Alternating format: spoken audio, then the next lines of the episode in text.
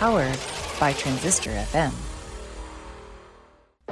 Welcome to Friends, Foes, and Neither. Do not adjust your podcatcher settings because what you're about to hear is real.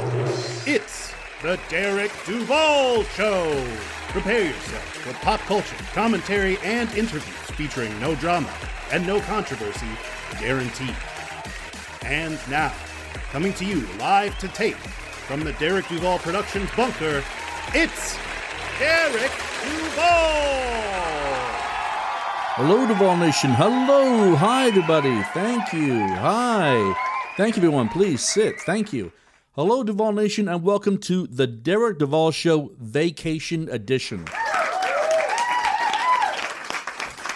We are back with another fantastic journey into the lives of extraordinary people. Before we get into this episode, I want to say thanks again to my last guest, Mike DiVicino. His story was incredibly moving and encapsulates everything that I created the Derek Duval Show to showcase. If you haven't had a chance to listen to the episode, I strongly advise you to seek it out after you've done listening to this one. So, welcome to episode 82, and we have a very special episode for you today. We have on the show 9 11 survivor Bill Hemm is here with us. He will discuss how a simple training class in the South Tower of the World Trade Center made him a participant in one of the most horrific moments in world history. So let's just go ahead and get him out here to tell that tale. Duval Nation, please rise to your feet and join me in welcoming to the show, direct from Tulsa, Oklahoma, 9 11 survivor Bill Hemm.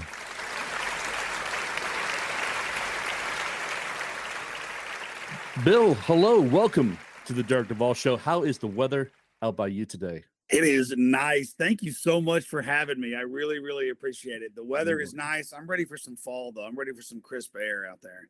Nice. I start my interviews off the same way with every interview, and that is how has it been for you to navigate the COVID 19 world?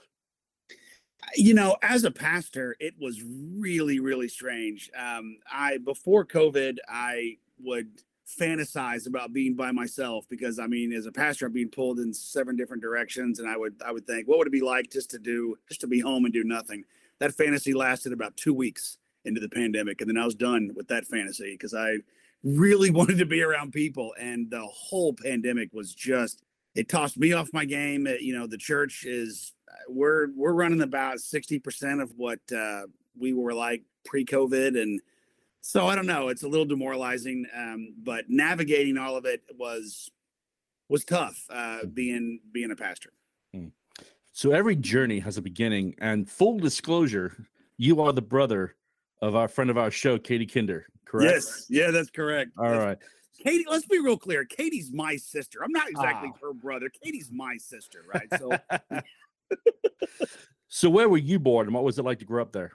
So I was born in Fayetteville, Arkansas, but I only lived there for a couple months. Uh, my parents were graduating uh, from Arkansas, which is where I eventually went to school. But they were going to University of Arkansas, and so they had me. And um, I have lived in Tulsa, in the Tulsa area, since I was three uh, years old. So I loved growing up in Broken Arrow. I graduated Broken Arrow High School. Um, loved every bit of it. Um, and then we went. Of course, I went to, to to college at U of A. But but growing up here was great. I loved it. Hmm. I was the only Arkansas kid though in the in you know like growing up around my friends. I had to contend with all the OSU OU stuff. So when I got to Arkansas, it was glorious. The whole state was behind me. Uh, was she a good sibling? Oh, Katie? Yeah. She used to beat me up all the time. Now you weren't a good sibling. No, I'm just teasing. She was great. She was wonderful. Um, and I've I actually have the um, the four siblings. Uh, so they we all we all get along great. And uh, yeah, it was a great, wonderful childhood. Awesome. Where did you go to college again? University of Arkansas. Oh, right on. Are you a big Razorbacks fan? Absolutely, and Nice. hundred percent. It feels it feels good to be a hog right now. We got we got a lot of things going. Nice. So we're going to take it back about 20 years. Uh, what led you to working at the World Trade Center in New York City? So I graduated in May of 2001 with uh, my math degree from U of A, and I the world of finance intrigued me, and so the last year of college I spent interning at uh, at Merrill Lynch.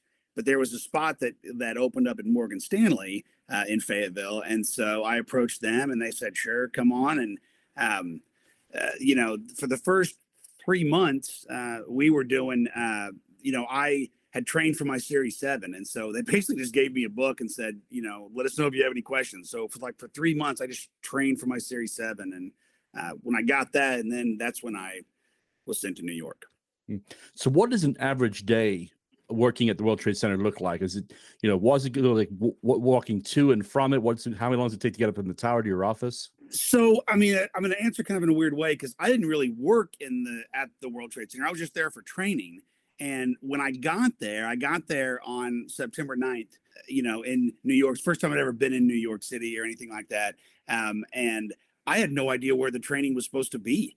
Like I, I, I told my parents and my wife, I was brand new married, um, and they were all like, "Where's your training supposed to be?" I was like, "I don't know, somewhere where wherever they tell us to go." I guess. I mean, I had I knew where my hotel was, and that was about it. So the first, and I don't know, I mean, I may be jumping ahead, but the first day that I was there at the World Trade Center was Monday. You know, of course, September 11th was Tuesday, but that Monday, um, it was crazy chaotic um, all over the place. They, uh, I got lost from my group a couple different times, but um, they had a they had a section where we had to get a badge um, and an ID to go up to the floor that we were at. I was in the South Tower in the in the 63rd floor, and so you couldn't just ride an elevator up to the 63rd floor and get out. You had to have an ID to to do that. And so they had set up um, again a little area because there's about 300 students uh, that or the trainees that were there from from all over the country, and uh, they had set up an area to get our IDs. Well, the the people behind the counter, the the World Trade Center workers, they had handwritten, you know, where we were supposed to be at, like based on our last name, and so they had an A through G, you know, and I through M, and then N through Z. Well, they forgot the H, mm. right? And so I'm sitting there looking and going, well, I, I don't know. I don't know where I'm supposed to be. And I and I heard several people holler where the H is supposed to go. And uh, the ladies kept pointing over to the A through G line. I was like, whatever. So I get over to the A through G line and I'm waiting to get up there. And several people kept asking where the H's go. Well, the security personnel back there were getting mad and they were making fun of us. Um, and they were making little snide comments like, I thought this was supposed to be Morgan Stanley. I thought you're supposed to be smart to work here. And and I had kind of had it. So I got up to the the front line. I heard somebody say something. I go, "You do realize you missed the H, right? I mean, there is no H." And she looked over and she goes, "Oh well, well you knew what we meant." We're like, no, we didn't know what you meant. Apparently, knowledge of the alphabet is not required to work at the World Trade Center. And I feel really bad that I popped off like that because those were the people that were saving us the very next day. I mean, mm. I'm way getting ahead of myself, but I remember being really rude um, to one of those people, and they put themselves in harm's way the very next day to save me and a whole lot of other people. What do you remember the morning of prior to the attack? So, I mean, I mean, I'm going to back up. When I when I got there on that Monday, they had put out a huge breakfast spread for us, you know, all 300 of the trainees, and they had muffins and cakes and donuts and juices flowing. And uh, it, it was wonderful. I thought, man, this is red carpet, you know, like treatment here. But uh, so I remember thinking that I was going to get that every single day. Well, apparently that was just a first day thing. And so when I, I mean, I had the chance to kind of eat breakfast, I go, well, they've got that spread up there. So I'm probably going to eat up there. And so when I got there, on um, on September 11th, on that Tuesday, I rode the elevator up with my badge and whatnot, uh, and I got there and there was no, you know, there was no breakfast. And I went to the, I went to the one of the trainers and I'm like, "Where's our, where's our spread?" And they go, "Oh, that was just a first day thing. You got, you're on your own for breakfast for the rest of the the three weeks. We are supposed to be there for three weeks." Um, and so I was already hungry to to start the day, which leads into the next part of the, you know, just kind of where I went. So, what point do you realize that a plane has hit Tower One?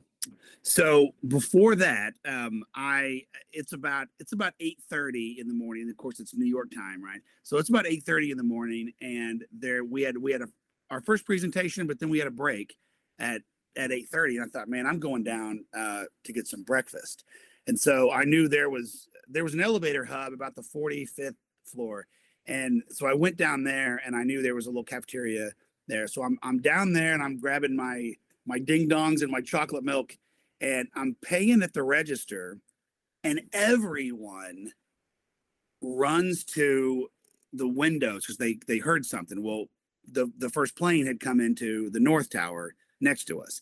I didn't hear or feel anything, but everyone kind of went to the windows.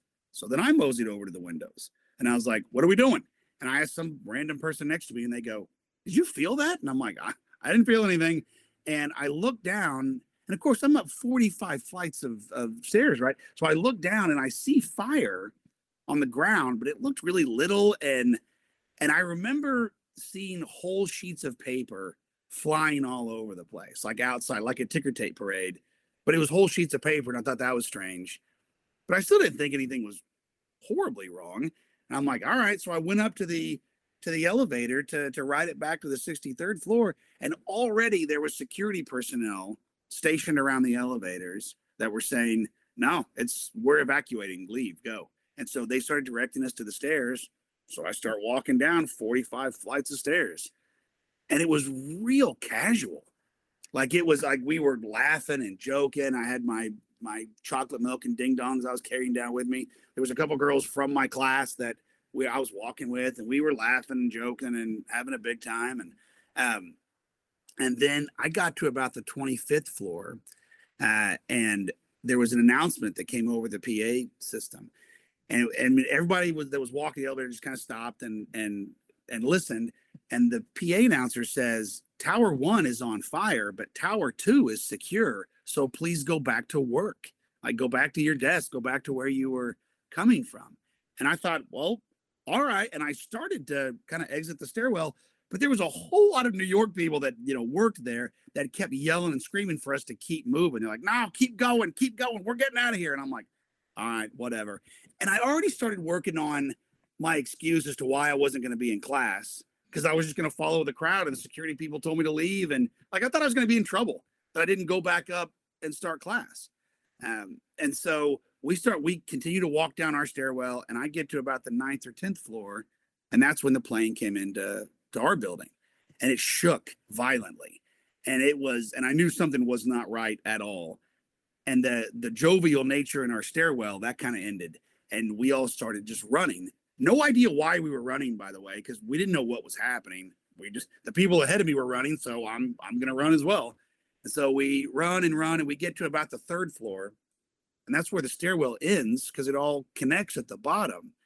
And I opened the door thinking that I was gonna enter into chaos like I had seen the last two mornings there, and there wasn't. It was orderly and it, there was a there was a security personnel about every 10 yards telling us where to go and directing us you know how to get out of the building. The same personnel by the way that i was popping off to the day before mm-hmm. um, they were they were saying hey you know we found the we found our exit route so move this way. And i i mean we're we're walking past doors we could have gotten out of. I mean i see it they were right there. And and so i I I don't know what's happening, but I know that something's wrong. So I veer off from the group slightly, and I'm leaving. I'm I'm going out one of these doors. A big old security guard. He stood right in front of me, and he goes, "Sir, we're moving this way." And I go, "Well, I'm going out that door." And he goes, "Listen." I mean, he gets all gruff, and he goes, "Listen, we got debris falling here, here, here, and here. We found the only way out. Now move it." And I go, "Okay, sound, sounds good." Um, and so I I fell in line, and and we eventually got to a place where we were we were kind of hugging the the building. We were we were outside, but we were still really really close to the building.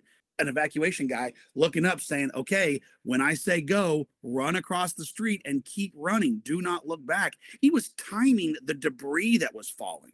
So he was telling us when to go. And so when he said go, we just started hauling.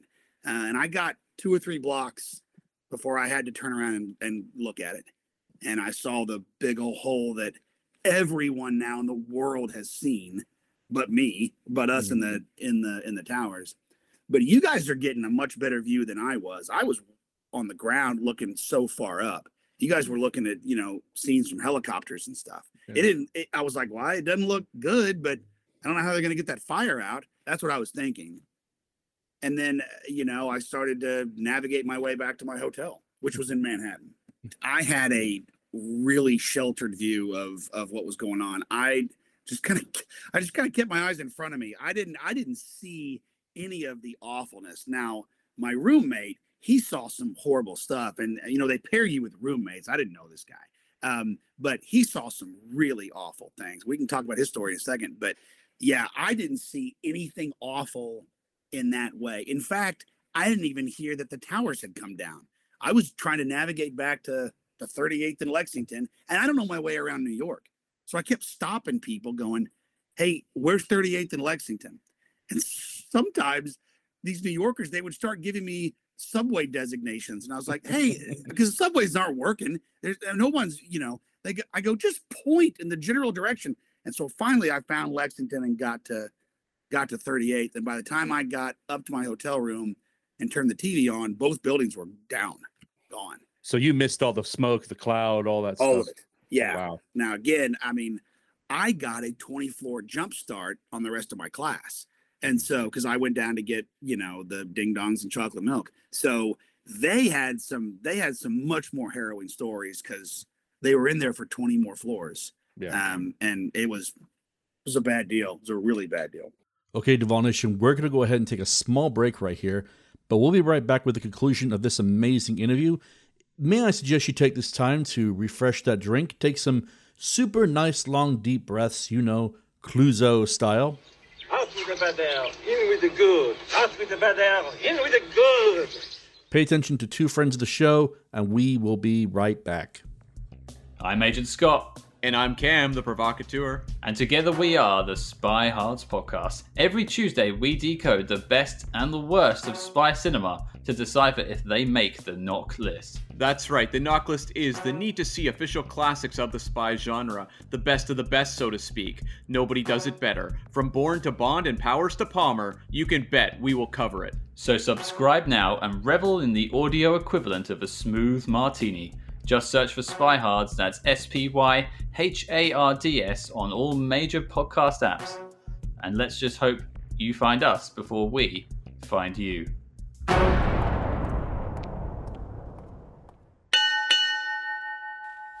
Sergio, arriving. Hello, everyone. This is Janae Sergio, life coach, combat veteran, and best selling author. I invite you to purchase my new book, Perfectly Flawed A Veteran's Journey from Homeless to Hero.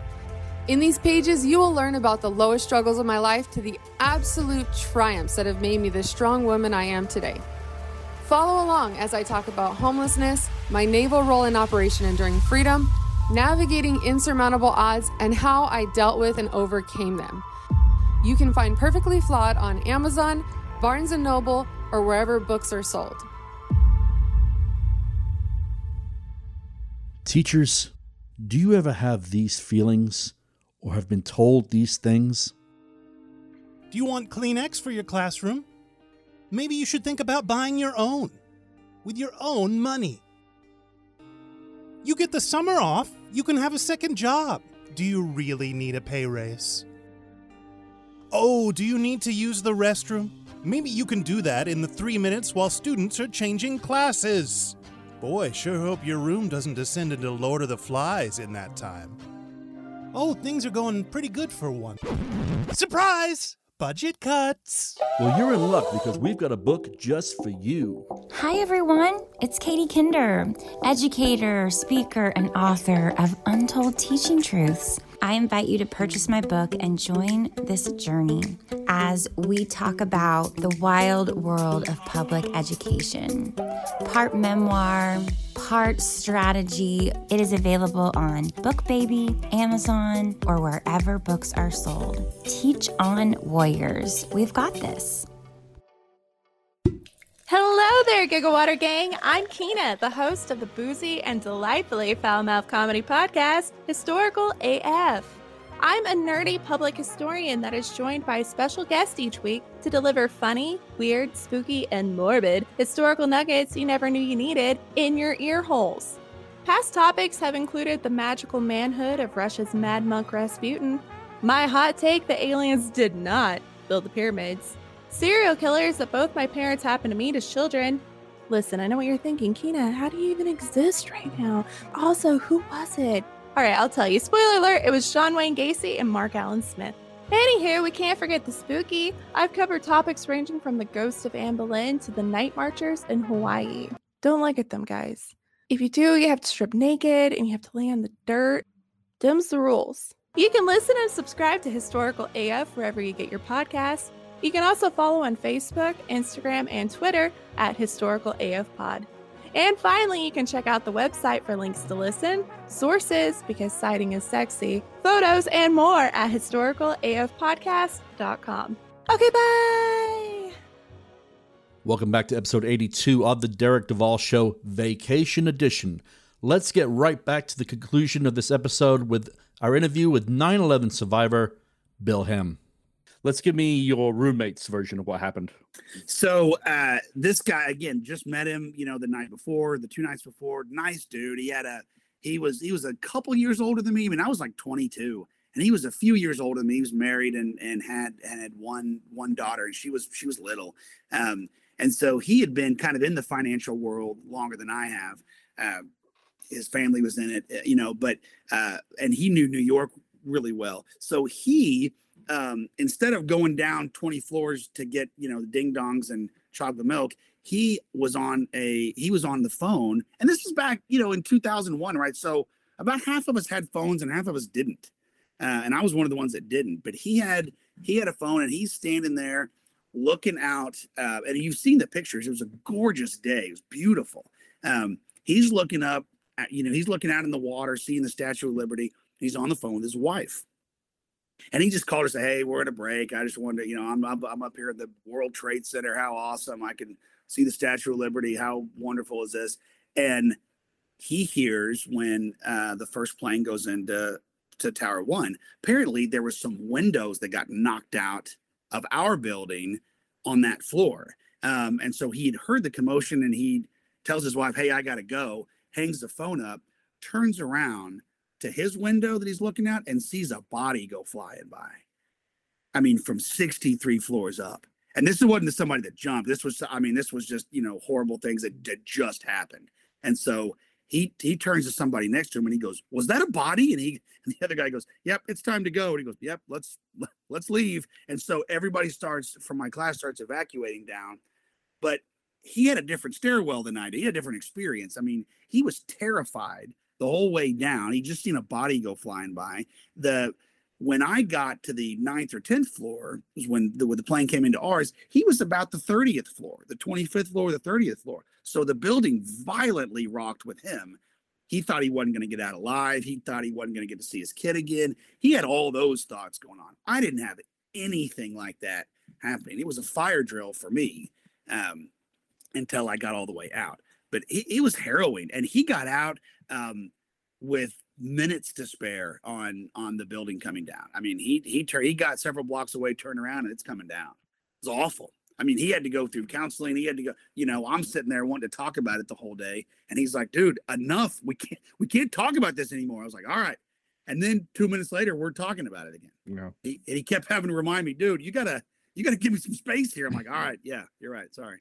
I mean, I've seen many documentaries about this afterwards and whatnot. Um, the the mo- the one that was the most eerie for me um, it was released about six months after the event uh, on in september and it was the you know that it looks like kind of rough footage that you see of the first plane going in it's Yeah. like the only footage we have it was that camera crew it was like a french i don't know if you've seen it it was a I french have seen it. yeah. So the eerie part for me was when you know they were the first ones on the scene, and they're filming inside, and you got all these executives and people that are dressed nicely, whatever, and they're in this like half jog because they don't know if it's important or not, and they don't know if they're supposed to be running out of the building. And I, in my group, we embodied that. Like we didn't know if we were supposed to be running or not, and I remember watching that about six months afterwards, going, "Oh yeah, they captured the inside of that really well." Because we didn't know what we were doing.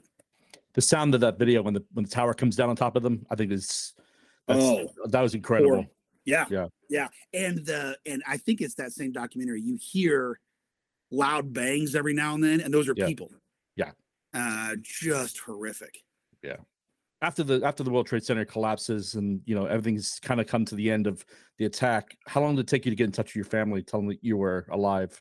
So I muddied the waters a little bit on that because they didn't know what building I was going to be in. But I called a Monday night, you know, before Tuesday. I called a Monday night and I go, "This is great. I'm in the World Trade Center. I can see the Statue of Liberty. We're so far up. I don't even know. I mean, I'm just bragging about where I am. And so now they all know that I'm in this building. Um, and because I don't have a cell phone and the cell phone lines were jammed anyway during that time, um, it took me, you know, a good probably hour to navigate around to find my hotel. Um, and once I got to my hotel and learned that the towers were down, then I started trying to get in touch with my wife and my parents. My wife was babysitting. Um, she was, I mean, she was a couple years out of school and she was babysitting for a family. And the, I don't know if you know this, the only channel in the entire channel lineup that they didn't interrupt was the Disney Channel. They like left that alone so kids could have some sort of outlet somewhere. Every other channel you remember was on the news. Um, so she didn't know what was happening. Um, and my mom had to f- navigate a way to get a hold of her because, you know, everybody's got landlines back then. Um, and so my mom had to tell her what's going on. By the time I got to my hotel, I was able to navigate around and try to call her and, and was able to speak with her. But it was a good, it's a good hour and a half after it's over with, maybe more. I mean, I know my parents, they had enough time to gather at my grandparents' house with their closest friends watching this and knowing I was probably dead. I mean, my mom tells a horrible story about how she is. I mean, because she had already contacted the Morgan Stanley office in Fayetteville, and they had kind of said, "We haven't heard from him either. We haven't heard from anyone." And she said, "Well, what floor would he have been on?" It's like, "Well, about the sixty-something floor." And so she is next to the screen, next to the television screen, counting up the floors, trying to figure out what's going on. And that's when the tower comes down. And she basically she goes, "Well, that doesn't matter now. He's dead." I don't care what floor he's on now. He's he's a he's a goner. And so they had a horrible time. Meanwhile, I'm in La La Land trying to find my hotel bag, not understanding the urgency that I've got to call them. So as soon as I got back to the hotel, I did. But if I could do a lot of things over, I would have stopped at a payphone to call them sooner than I than I did. Mm. Um, but you know, what are you gonna do? I didn't know it was that big a deal. I mean, I knew it was a big deal. I didn't know it was it was this large until I got back to my hotel. So how long did it take you to like, you know, obviously I'm sure you got some sort of residual memory of it, or how long did it take you to recover from that event? You know, it's it's really odd. I I mean, I it's it's interesting that I was a part of history and I was in the tower and that, you know, that and everyone that's of a certain age now remembers where they were when you know when they heard about the towers and they and and the towers were struck. Um, so it was interesting that i was a part of that history. Do i have any ptsd or have any horrible memories from it? I mean not really. So i don't know that recovery is the is the right word. Interesting that i was a part of it but again i didn't go through the horribleness that my that my roommate went through that my parents went through that uh you know so it's it's all and watching the documentaries gets me more emotional than anything not mm. because i was there but because so much pain on so many different people's faces and their stories. I mean that touches me but it would touch anyone right? So i don't know that i don't know that there was a time period where i needed to quote get over it or reconcile with the mm. event mm. What do you do on the anniversary of 9/11 every year? it's it used to be where that was the time that I would give talks and speeches and stuff around around town. The little lunch groups, you know, the Kiwanis and the Lions Club and stuff like that. They would they'd reach out to me somehow and they'd be like, "Hey, you want to you want to give a talk around you know around September?" And it's interesting because you're you know you're I'm, I mean I've given this talk so many times about about my story and what I was doing, and everybody has that look of recognition. They're like, "Oh, I remember where I was, and I remember exactly what you're talking about." What was fascinating was about I don't know about five years ago. Um, I was asked to talk at a high school, it was Owasso High School, actually, and so and I actually brought some footage. I mean, because I wanted to I wanted to let the kids know kind of where I was and what was what was happening. And the kids were super nice and they were very respectful and they were it was awesome. But it was a history lesson for them. They didn't live it and and more and as the years go by more and more people do not have a memory of where they were because they weren't alive. I mean my three girls they weren't alive. So those those instances of me sharing stories like this are are starting to be uh, few and far between because you know I don't know that we've moved on, but I'm getting less and less requests to to do this kind of thing, um, and so that's what I do. And I every now I don't do it every 9/11, but um, but every two or three times I'll I'll reach out to my old roommate over over Facebook and I'll just kind of say, hey, you know, glad we made it, you know, that kind of thing. And we're Facebook friends. I mean, and he's got like five kids now. I mean, it's it's great to see him and his family and everything. But that's awesome. Um, but we did have that shared experience uh, that we'll always have.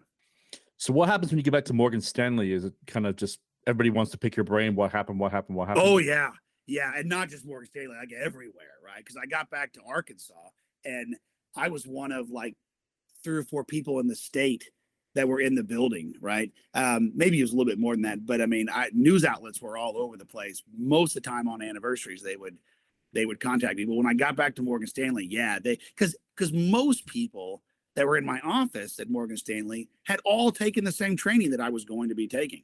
Um, so they all knew exactly where I was. They knew the rooms I was in. They they've been in those towers, and so they've got some shared understanding of kind of where I was and what I was doing at the time of the impact. But um, I didn't I didn't make it as a stockbroker that well. I mean, I made it like less than a year. It was not it was not for me. But um, a couple times, the first couple anniversaries, Morgan Stanley would invite me back for a little luncheon, and we'd we'd just kind of sit around and talk.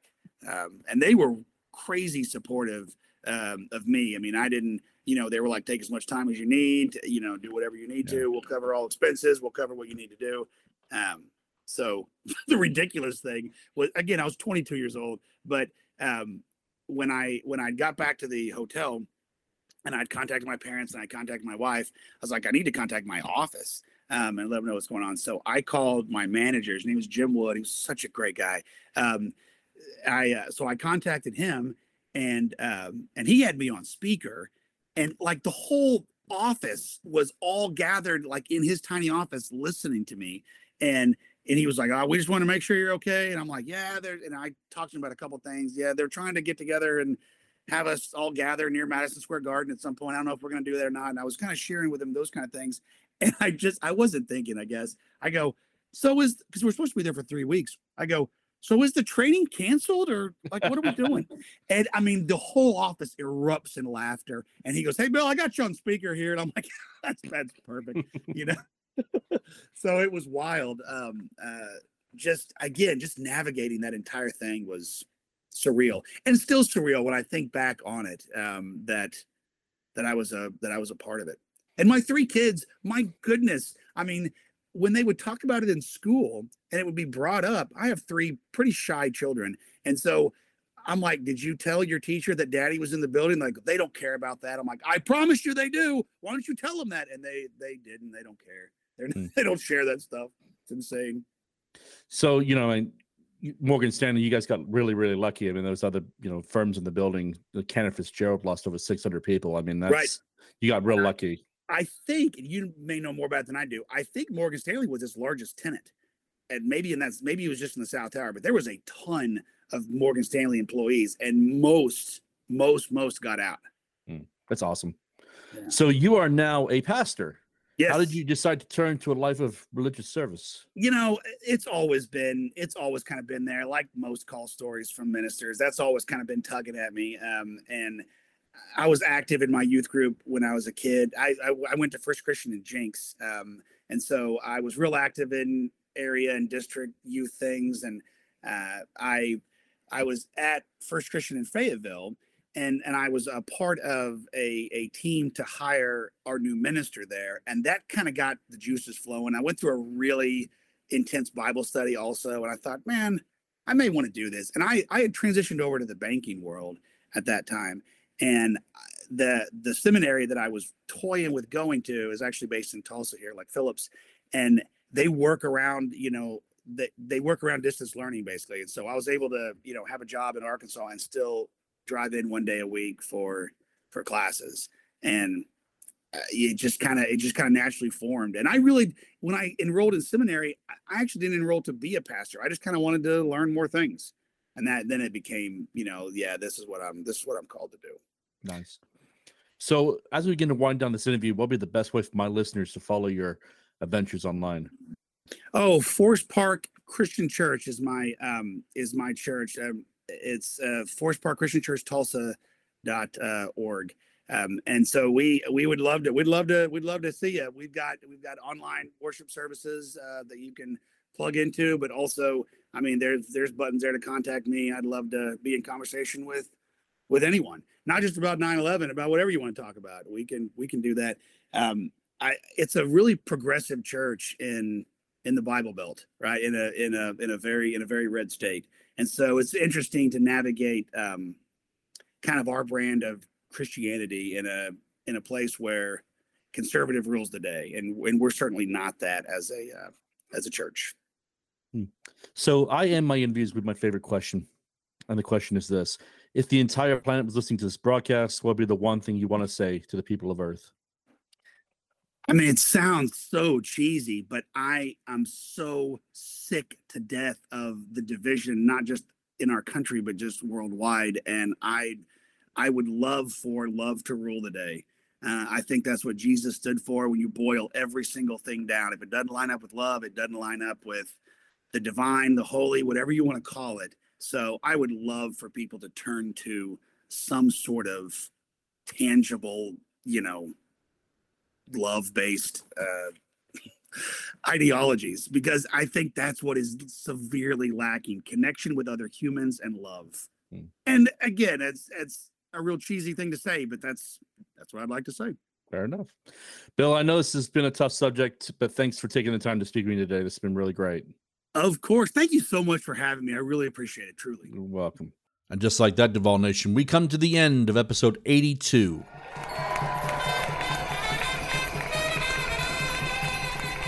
I want to thank Bill again for taking the time to come on the show and speak with me. What an incredible tale, I am thankful we all got to hear it. Bill is a super nice guy, and I want to thank Katie Kinder for putting the two of us together.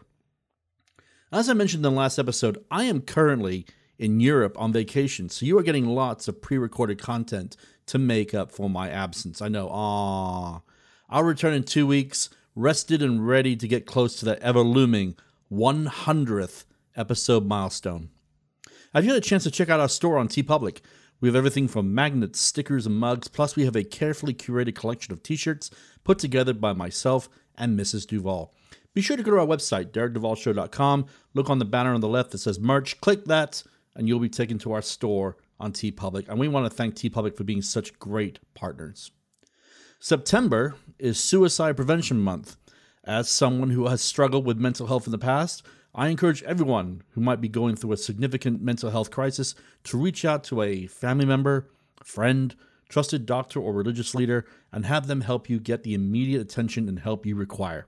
You can also contact the 988 Suicide and Crisis Hotline. But please remember that suicide is a permanent solution to a temporary problem. On behalf of the entire team here at the Derek Duval Show, I want to say to each and every one of you listening, you matter and you count. North Star, God bless, and see you next time, Planet Earth. This has been a recording of The Derek Duval Show, and we thank you for listening. Please go to our website, derekduvalshow.com, to explore past episodes and find links to purchase merchandise. Please subscribe to our social media channels on Twitter, Instagram, and Facebook at Derek Duval Show.